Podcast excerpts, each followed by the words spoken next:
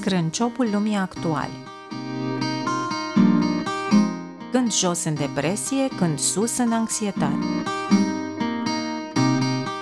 Îngrijorările noastre sunt influențate de cultura societății în care trăim. Într-o lume în care este normal să fii îngrijorat, sigur că nivelul anxietății este mare. O lume schimbată. De puțin timp, viața noastră s-a schimbat. Petrecem mai mult timp în casă cu familia, ne realizăm multe dintre activități prin intermediul platformelor online. Ne-am modificat obișnuințele de petrecere a timpului liber și chiar valorile. Acum, ni se par periculoase lucruri despre care am fi râs acum ceva vreme și avem griji pe care anterior le puneam în sfera patologicului. Contextul social anterior valoriza implicarea până la epuizare, alergatul de la un obiectiv la altul fără oprire, consumarea produselor și serviciilor de tot felul. Grijile erau pentru oameni slabi, valoroși erau oamenii neîngrijorați, mereu în mișcare și aflați în contact permanent cu ceilalți. Peste noapte ne-am trezit într-o societate în care anxietatea este norma, în care atitudinile valorizate anterior sunt considerate irresponsabile, periculoase și blamabile.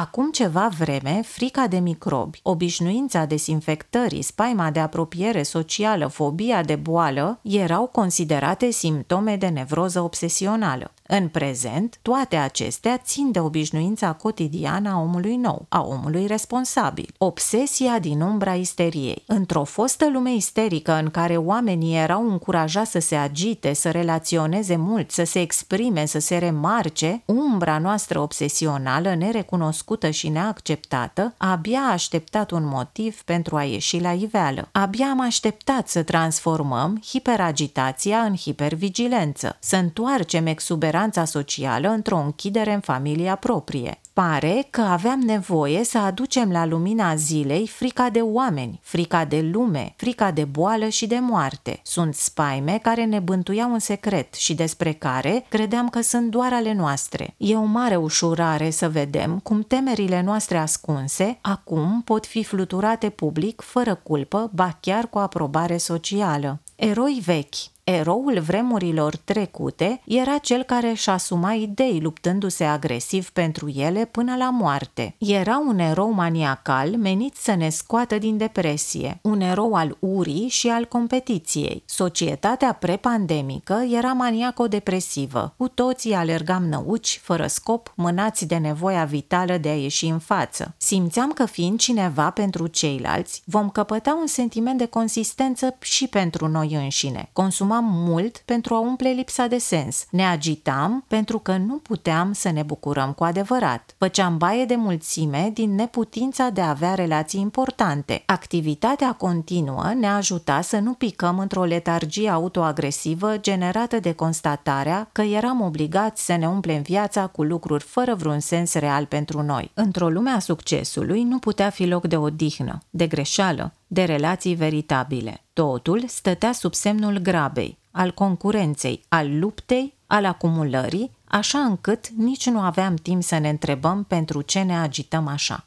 Cu toții eram obosiți să ținem pasul într-o horă care se învârtea din ce în ce mai repede. Ni se băgau pe gât activități fără rost, care odată împlinite deveneau neimportante în fața altora, cu deadline-uri mai apropiate. Oamenii își aduceau copiii la psihoterapie pentru ADHD și veneau ei înșiși pentru burnout. De fapt, nu voiau decât un spațiu mic, pe o canapea și un pic de timp în care să fie ascultați pentru a se putea ei înșiși înțelege. Oare cum putem descoperi ce e important pentru noi dacă nu ne ascultăm? Și cum ne-am putea asculta dacă nu suntem ascultați? Pandemia a oferit acest spațiu și acest timp pentru a putea constata cât de utopic este modelul omului hiperactiv, consumerist și fericit. Eroii noi Pandemia a oprit goana către nicăieri, prea brusc pentru a nu fi afectați. A resetat valorile. Activitățile și construcțiile nu mai contează, socializarea e periculoasă, frica de moarte e pe primul plan. Omul nou al zilelor noastre este cel care crede în știință ca într-o religie, care își suprimă viața pentru a nu muri. Este un model ce pledează pentru anxietatea vigilentă, menit să ne scoată din aceeași depresie care ne absoarbe. Erou este medicul care se luptă cu moartea și care e capabil să o învingă. Oamenii se tem de spitale și se îmbolnăvesc tot mai mult. Simptomele psihice se corporalizează pentru a-i da de lucru eroului planetar. Pentru atacurile de panică chemăm ambulanța, medicii se uită neputincioși la corpuri sănătoase îmbolnăvite de frică. Am ajuns să schimbăm simptome împovărătoare cu altele la fel de grele, fără să ne ocupăm însă de sursa care le generează, de dificultățile noastre profunde.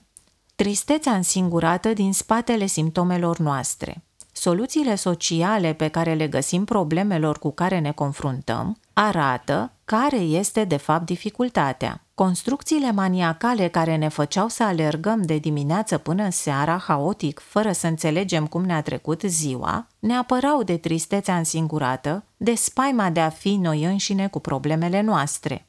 Atacurile de panică și anxietatea în care trăim acum ne ajută să fim vigilenți pentru a putea înfrunta pericolele. Aceasta înseamnă că ne pasă de noi, că ne prețuim, că nu vrem să murim. Ce poate fi mai contradepresiv decât atât?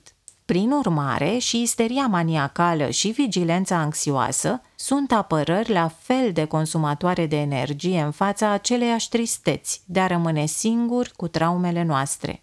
Înainte încercam să tratăm burnout-ul așa cum acum ne preocupă atacurile de panică, dar în spatele acestor reacții se află mereu aceeași sete ce ne soarbe, după cum spune Eminescu. Indiferent cu ce se confruntă omenirea, indiferent ce soluții găsește comunitatea, noi vom avea apărări doar pentru propriile noastre probleme. Chiar și când lumea se confruntă cu o pandemie globală, noi tot de propria noastră tristețe însingurată ne ocupăm, chiar dacă schimbăm atitudinile maniacale cu cele anxioase și în loc de burnout facem atacuri de panică. În burnout, ca și în atacul de panică, este vorba despre o energie mare pe care nu o folosim cum trebuie. Poate că simptomele noastre ne spun povestea unui om energic, plin de forță vitală, care e închis în cușcă. Lipsa de libertate vine din sentimentul că pentru a fi acceptați ar trebui să facem totul pentru alții, așa cum ni se spune, fără să avem dreptul de a ne întreba, nouă ce ne face bine, ce ne place, ce ne bucură, cine suntem și ce visăm să devenim. Poate că nu apărările noastre sunt cele care au nevoie de psihoterapie, căci problema pentru care au apărut rămâne aceeași, tristețea de a fi singur cu problemele noastre care apar de neînțeles pentru alții. Cine ar vrea să ne asculte durerile afective, supărările, poveștile de viață? Cine are răbdare cu noi dacă nici noi nu mai avem? Presiunea fericirii și revenirea la teama de moarte. Când scopul social al vieții individuale este fericirea, sigur că nefericirea devine un reper. Fericirea este necesară, dar este doar un ideal pe care îl putem atinge subiectiv, doar uneori. Aceasta înseamnă că atunci când nu suntem fericiți, suntem nefericiți? Fericirea ca stare subiectivă de moment nu se poate croniciza individual și nici nu poate fi un scop în sine. Când fericirea a devenit cel comunitar, individual am ajuns tot mai conștienți de nefericirea noastră, tot mai triști și mai însingurați. Vedem în jurul nostru oameni fericiți care prezintă tot felul de modele de succes în care noi nu ne încadrăm. În afara acestor modele nu e loc și pentru bucuria simplă de a trăi? Dacă nu este un observator extern care să ne prețăluiască succesul, nu putem fi mulțumiți de noi înșine? Dacă nu suntem vedete, urmăritori sau hater, nu contăm?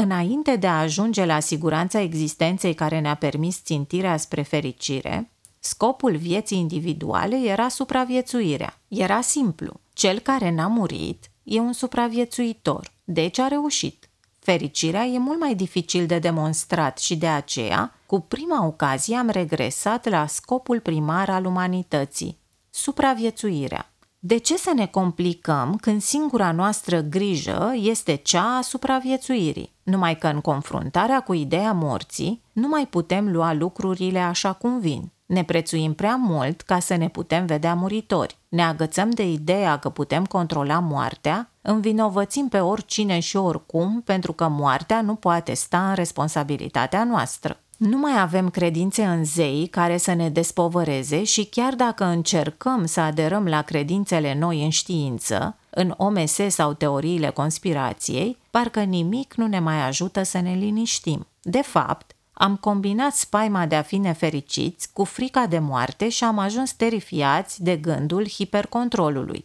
Ei, poate că de aici avem o șansă să ne maturizăm un pic. Poate că vom învăța să trăim cu ideea că vom muri. Poate vom învăța să trăim cu ideea că nu știm multe lucruri. Poate că vom învăța că nu putem controla orice. Poate vom învăța să nu ne mai învinovățim pentru ceea ce nu ține de noi, dar să fim responsabili cu ceea ce stă în puterea noastră. Nici nu e așa de greu. Am făcut cu toții acest demers în adolescență și ne putem reaminti chiar dacă a trecut ceva timp de atunci și se pare că am uitat.